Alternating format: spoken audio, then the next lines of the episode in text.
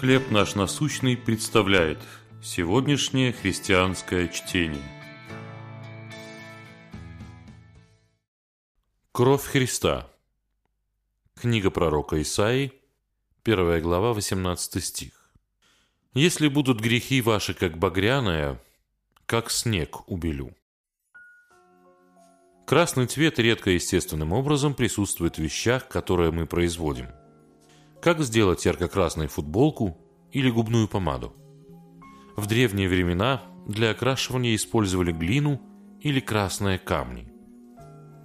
В XIII веке ацтеки изобрели способ получения красного пигмента из кахинеи, особой разновидности мокриц. В наши дни эти мелкие насекомые обеспечивают красной краской весь мир.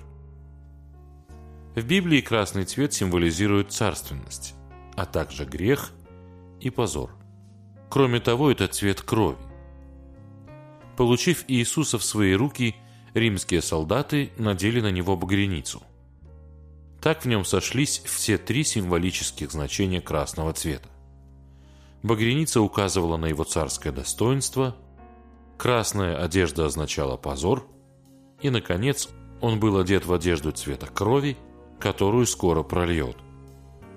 За несколько столетий до этого пророк Исаия предсказал, что одетый в багряницу Иисус избавит нас от нашего собственного позора. «Если будут грехи ваши, как багряная, как снег убелю». И еще одно совпадение.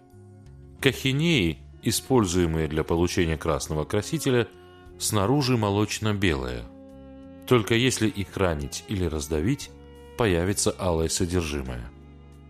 Это напоминает о других словах Исаии. «Он изъязвлен был за грехи наши».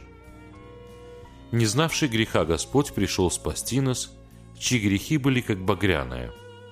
Он позволил одеть себя в багряницу, чтобы мы могли стать белыми, как снег. Чем грех похож на загрязнение – как Иисус делает нас снова чистыми. Боже, благодарим Тебя за Иисуса Христа и спасительную благодать Его пролитой крови. Чтение на сегодня предоставлено служением «Хлеб наш насущный». Еще больше материалов вы найдете у нас на сайте, в соцсетях и YouTube.